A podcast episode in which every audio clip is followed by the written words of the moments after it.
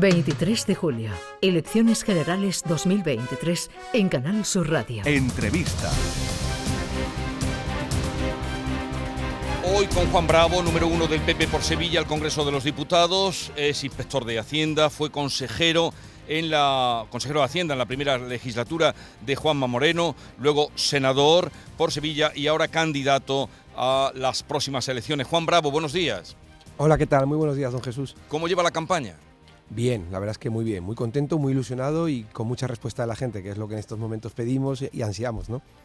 Eh, me viene muy bien que hoy sea el que tenemos en la entrevista porque hay noticias económicas y es que Europa eh, pone fin a la barra libre de gasto y dice que los gobiernos deben cumplir las recomendaciones en materia de política presupuestaria que ha formulado Bruselas, esto es, un ajuste fiscal para 2024 equivalente a, mm, en lo que respecta a España, a 9.300 millones de euros. Ajuste fiscal.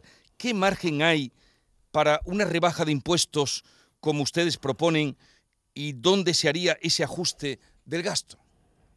Bueno, como bien dice, son dos partidas. En cuanto a la de ingresos, fíjese, solamente los cinco primeros meses en la recaudación del IRPF, los españoles han pagado o hemos pagado 5.000 millones de euros más solamente los cinco primeros meses.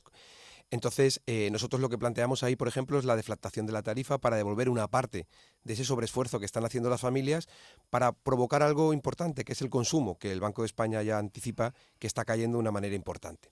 En segundo lugar, proponemos también algo tan importante como la bajada del IVA, en el, en el, ámbito de los alimentos, pero especialmente carne, pescado y conservas, que el gobierno ha decidido no hacerlo cuando es la parte más costosa. Eso puede tener aproximadamente, si fuera todo un año, unos mil millones de coste. Pero hay margen porque la recaudación sigue creciendo, los españoles siguen pagando muchos más impuestos que antes, con lo cual hay margen. Y por otro lado, lo creo que lo que es más importante es empezar a trabajar en el gasto. Y en este sentido, eh, creemos que hay un gasto superfluo, así lo ha dicho, por ejemplo, la IREF, que lo ha cifrado en 25.000 millones de euros, con lo cual fíjese si hay margen, o simplemente reduciendo ministerios y quitando tantos asesores y tanto aquello que sobra, eh, solamente ahí se valora que pueden ser en torno de los mil millones. ¿no? Yo creo que eh, hay margen para hacer las cosas bien, lo hemos hecho en Andalucía, la gente lo ha visto, y luego hay dinero para sanidad, para educación y políticas sociales, que es lo importante. Algo parecido. Lo que sí que es sorprendente es que este gobierno, que sabe que no va a estar, esté negociando con Bruselas y no informe a la oposición. ¿no? Yo creo que sería lo mínimo por lealtad. Ya que ellos no van a estar, pues por lo menos que dejen a los que posiblemente tengan la responsabilidad, o por lo menos lo comuniquen, no solamente al Partido Popular, ¿eh? sino al resto de partidos. O sea, que usted cree que se va a poder ajustar el déficit, esa cantidad y reducir impuestos.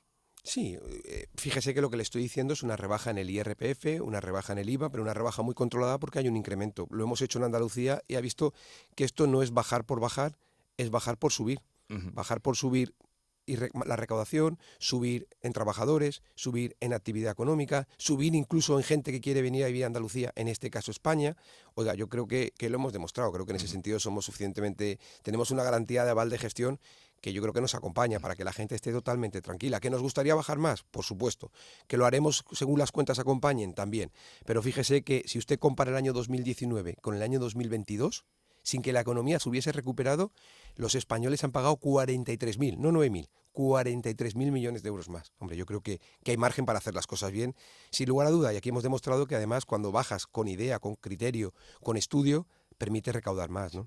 Me hablaba usted de eh, la carne y el pescado. ¿Le van a bajar eh, el impuesto a la carne y el pescado como eh, ustedes venían anunciando? ¿Se aplicará? Hombre, yo lo pregunto al revés. Si no lo hiciésemos, seríamos congruentes y la gente lo entendería. Uy, pero en política, señor Bravo, sabe usted que todo cambia. Bueno, pero, pero fíjese, si, si usted me pregunta a mí de la responsabilidad que yo he tenido, creo que todo lo que hemos dicho que íbamos a hacer, lo hemos hecho, no, no hemos engañado yo sé que hoy en día está muy implantada la mentira o los cambios de opinión, pero creo que es importante ser creíble. ¿no? Entonces el presidente dijo, pidió esa rebaja de la carne, el pescado y las conservas, dijo además que era con carácter temporal mientras la inflación tuviese estos altos números. El gobierno solamente lo hizo sobre los alimentos más baratos y además le puso el impuesto al plástico, con lo cual lo que bajó por un lado se lo puso por otro lado, un impuesto al plástico que no existe en Europa todavía, que ningún país lo ha implementado.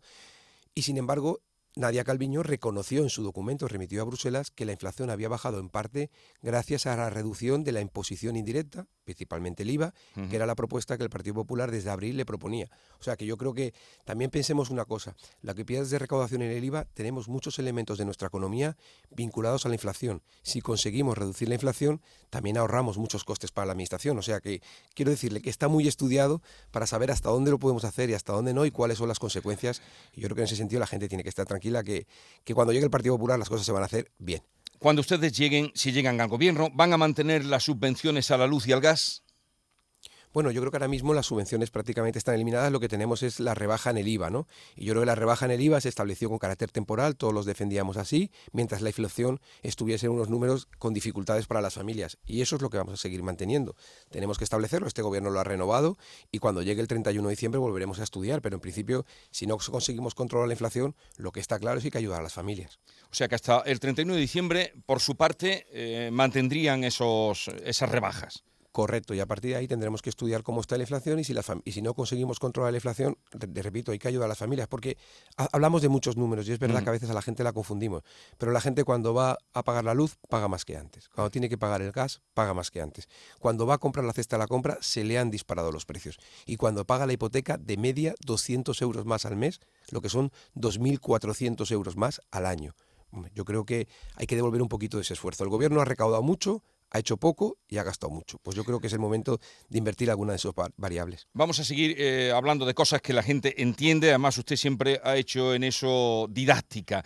¿Van a mantener los impuestos extraordinarios a la banca y a las energéticas o los van a quitar? Vamos a hacer, son diferentes. Vamos por un lado a la banca. ¿Para qué se puso el impuesto a la banca? Para ayudar a las familias hipotecadas. ¿Cuánto dinero ha llegado a las familias hipotecadas una vez que ya se ha recaudado una parte del impuesto a la banca? Como le dije el otro día, ¿se acuerda? Le pregunté al ministro Planas, se quedó callado, no sabía, y le contesté yo, cero no ha llegado nada. Entonces, nosotros desde el primer momento, atendiendo a algunas propuestas que hacían algunas entidades financieras, proponíamos cambiar un impuesto por un fondo que permitiese que ese dinero fuera directamente a los que más lo están soportando, que son las familias con menos ingresos y que la hipoteca les ha subido. En segundo lugar, nosotros propusimos el código de buenas prácticas, pero no para que llegase a 12.000 personas, sino para que llegase a muchísimas familias más. Y en tercer lugar, nosotros también dijimos que si era necesario y hacía falta, se podía proponer una ayuda a las familias hipotecadas de hasta 750 euros lo que si decimos que las familias han soportado 2.400 euros más de costes y buscamos una fórmula que permita rebajar su factura de la, de la, hipoteca en 750 euros a través del impuesto a la renta, si las entidades financieras hacen una aportación que pueda significar para esas familias igualmente el entorno de 1.500 millones, 750 euros por familia, pues hombre, estamos repartiendo el esfuerzo entre las entidades financieras, entre las familias y entre la administración. ¿no? Yo creo que eso es lo que se aspira. Esa es nuestra propuesta. Desde el primer día, ¿eh? no lo han copiado, no lo han querido utilizar, les ha salido mal, bueno, pues tendremos que venir a rectificarlo. Y, en segundo lugar... Con respecto a las energéticas. A las energéticas. Mire, el impuesto, como le expliqué en su momento, el impuesto que ha establecido mm. el gobierno de España nada tiene que ver con el que se ha establecido en Europa. En Europa planteaba sobre el beneficio, es decir, sobre lo que ganan, y además quitando un 20%, y España le ha puesto sobre la facturación. Impuesto que además soportamos los, los, españoles no a través de la factura, lógicamente porque se repercute, pero nosotros lo que proponíamos en todo momento es que el impuesto se hiciera igual que en el resto de Europa, con esos criterios que no signifique una empresa que gana mil millones, que factura, factura mil millones de euros, no puede, puede no ganar nada. Con el impuesto español paga 12 millones. Si esa misma empresa factura mil millones, pero gana 200 millones, con el impuesto español paga 12 millones. Da igual que pierda que que gane. Y sin embargo, frente a esos 12 millones, con el impuesto europeo hubiera pagado 66. No tiene nada que ver. Nosotros proponemos eso y en la línea de lo que venga diciendo Europa. Aunque también tenemos algún avance en el ámbito de Europa que empieza a plantearse si es necesario o no ese impuesto de cara al año 2024. Con lo cual, orientado siempre a la dinámica que se haga en Europa para que no dejemos a las empresas españolas o a las empresas que operan en España en peor condición que las que están en el resto de Europa, porque eso lo que provoca es que la inversión se marcha al exterior, puesto que aquí está más, más penalizado. Ya que estamos hablando de em, empresas energéticas o de energía, con respecto a las nucleares, ¿las seguirán defendiendo como hasta ahora ha hecho el PP? Nosotros defendemos, en primer lugar, renovables. Tenemos una enorme oportunidad como país y en el caso de Andalucía, con mayor motivo. Más de 12.000 millones de inversión tiene el consejero Paradela encima de la mesa como él defiende y hay que destacar el enorme trabajo que se está haciendo desde Andalucía.